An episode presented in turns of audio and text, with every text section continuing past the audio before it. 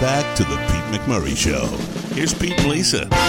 A jury found disgraced South Carolina attorney Alex Murdaugh guilty of brutally murdering his wife and younger son at the family's home last year. Let's welcome in attorney Rich Lenkov from Downey and Lenkov. Rich, so many questions about this trial. Six weeks, 70 witnesses. The jury began deliberating at lunch on Thursday.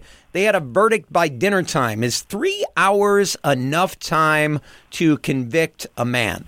Apparently, yes, right? I mean, the um, magic and maybe mystery of our jury system is that there is no set minimum. Always, when a jury deliberates this quickly, that's always a good sign for the prosecution. It means inherently that they're not struggling with anything. Uh, mm-hmm. Likely, when they got back in that room, they probably had pretty close to a unanimous verdict. There might have been a couple of holdouts, but the fact they only deliberated, to your point, for a short period after such a long and high-profile trial means that they were pretty convinced, in my opinion, of the evidence. They're saying that Alex Murdaugh made a huge mistake by taking the stand. When he took the stand, I thought to myself, oh my God, why is he doing that? Yeah, it's a gamble. You do that as a defense lawyer because you think that your client, in this case the, the convicted murderer, will provide more beneficial testimony than detrimental, right? Obviously. And uh, in this case, they didn't believe him. And I think they didn't believe him because the prosecution did a good job, despite the lack of actual direct evidence, right? Let's remember that. Despite that, prosecution right. did a very good job in showing that he was a liar. And I think the jury believed that if he lied about everything else, then he was probably lying on the stand and lying about his uh, his his whereabouts that night and, and whether he committed the murder. I mean, I'm not a lawyer, but I feel like he was the one pressing for himself to take the stand. He is an attorney. He is he thinks he's this person who can't get caught. He's part of this family dynasty that has gotten away with so much over the years. Do you think that he himself was the one pushing for this or his counsel? Good question. We don't know for sure, but I think you're right. I mean, I watched his testimony over a couple of days very closely, and I also found, I agree with you, that he, he was somewhat arrogant. Um, mm-hmm. You know, the fact that he testified at all was, pro- I mean, listen, you can't testify without choosing. So there's no question that he decided to do so voluntarily. I agree with you. He was probably pushing it. His lawyers probably thought that all things being equal, he would not help the case. So I agree. We don't know for sure. We might never know, but I agree with you. He was probably the one pushing it.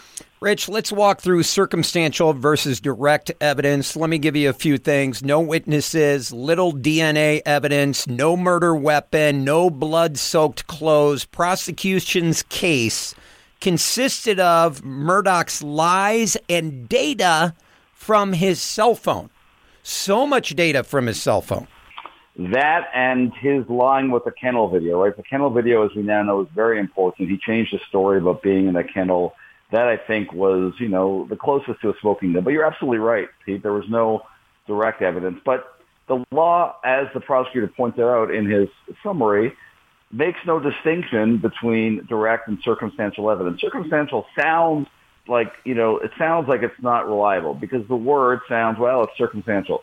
In fact, circumstantial evidence is as credible as direct evidence. Now, any part of that, that circumstantial evidence, excuse me, can be judged by the jury to be not credible. But in and of itself, there really is no distinction per the instructions that the judge gave the jury between those two. And just to give your listeners kind of an example, that actually the prosecutor used kind of a common way to explain to juries. You walk in and, uh, or you look outside and you see it's raining. You know, you know it's raining. That's direct evidence that it's raining you see your friend walk in the house and they're soaked and they open and they close an umbrella and they take off their raincoat that you assume it's raining right that's circumstantial mm-hmm. evidence of, of it's raining it doesn't mean that someone outside didn't you know throw a bucket of water on them but that's not a reasonable assumption it's reasonable to assume that when someone's wearing a raincoat and they close their umbrella and you hear rain that it was raining so that's kind of a, an illustration of the difference between the two they're both equally reliable in the eyes of the law. Rich, why no uh, DNA evidence? Did they botch the crime scene? Because what about footprints? What about tire marks? What happened? Yeah, there was there was a little DNA evidence. There was, I think, on day 16, um, evidence uh, from the South Carolina State uh, Investigation Department that there was some evidence. The problem was two things. They, they did box some of the evidence. They did not match the DNA to the national data bank, which is kind of like, you know, almost malpractice. That is the standard because you want to see if there's a match outside the family. The second thing is there was DNA on his shorts and his t-shirt, but he was related to the, to the victims. So they couldn't quite mm. make much of it. So right. the DNA evidence was pretty much not considered much by the jury. We were uh, texting this week. I can't get past the motive by the prosecutors. I thought it was weak. The prosecutors claim that Alex Murdaugh killed his wife and son to gain sympathy and distract from his financial wrongdoings. I thought that was so weak. Why would they why would he ever think that way? I know he's nuts or allegedly he's nuts, but is that a strong motive? Not a strong motive, but a motive, right? In the absence of a compelling motive that explains that a jury's going to latch on to almost anything. I totally agree with you. This was a weak motive. And in fact, the defense lawyer yesterday in summation was explaining to the jury, why would anyone who was acting rationally murder their wife and child over financial issues?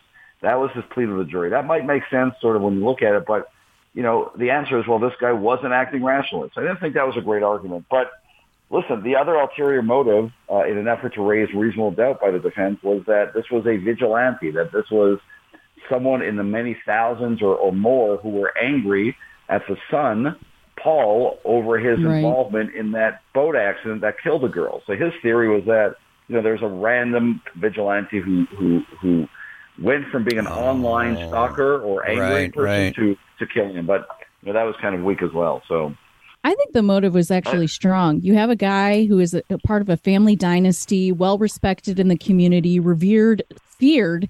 He's about to be busted for stealing money from clients, from embezzling, from having an opioid addiction. And he's probably high when he's making some of these choices. I could see him trying everything to try to save the family name.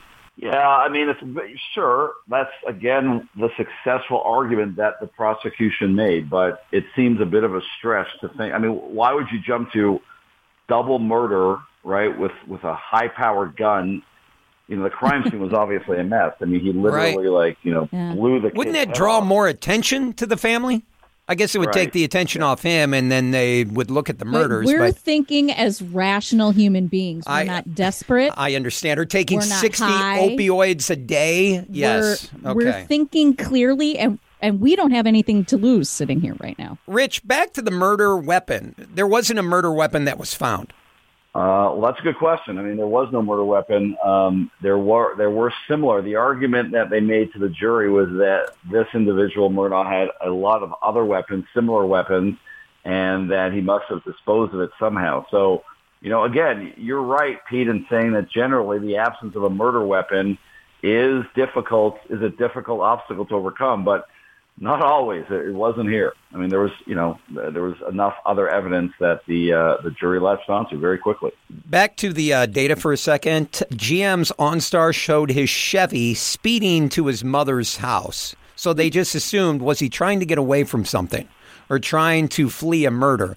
And once at his mother's house, they looked at his phone. He was pacing outside for a long period of time. Was he hiding something? Again, circumstantial. I'm not an attorney, but I look at this and say, "Oh my gosh." They are they are tracking your phone, they are tracking where you drive, they are tracking everything and using this data to convict a man for murder. Yeah, I mean, you're right. You know, he left at night. I think it was after 9 p.m. and per his phone, he drove night. I think it was 42 miles an hour past where Maggie's phone was. He then sped up. This is again, as you mentioned, according to the OnStar, and at one point, he was driving 74 miles an hour. He had said that he was at his mom's house for like 40 minutes. He was actually only there for 21 minutes. And then the pacing thing was compelling. I mean, prosecutor asked him, "Were you were you exercising? Were you jogging?" You know, again, like you have to understand the difference, and everyone does between looking at a case, you know, on paper, yeah, yeah, and breaking it down that way, and what's compelling to a jury. A jury very smart people, but it's just 12 regular people. And all of this evidence, maybe one of those things in and of itself would not be compelling. Maybe, maybe you could explain away the pacing, but everything else, I think the prosecutors did a good job in painting a puzzle and saying, just use your common sense. Who would act this way, in this suspicious way, in so many different aspects if they were innocent? Right.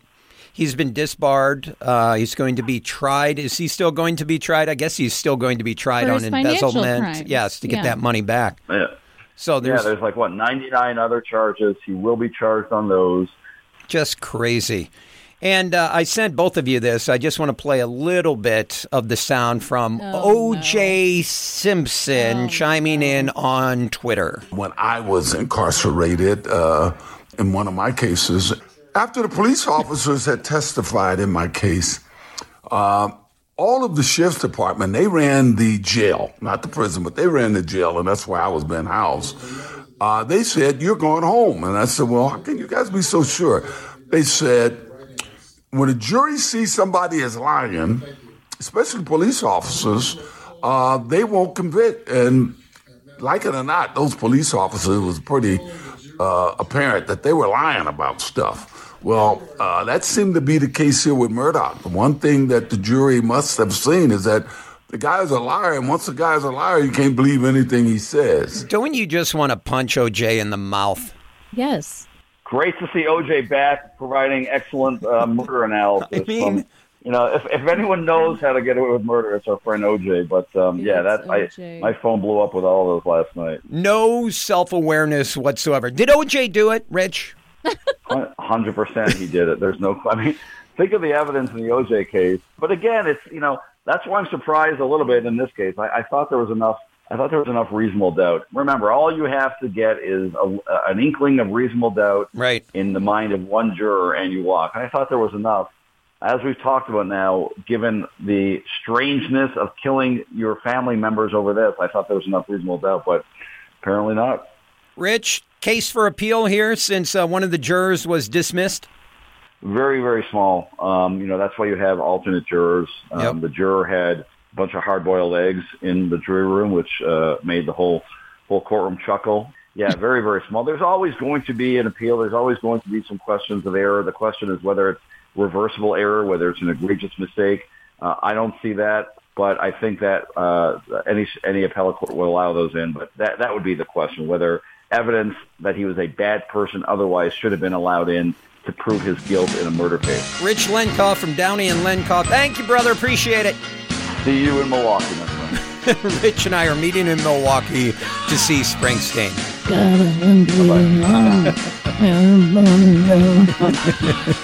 More of The Pete McMurray Show next.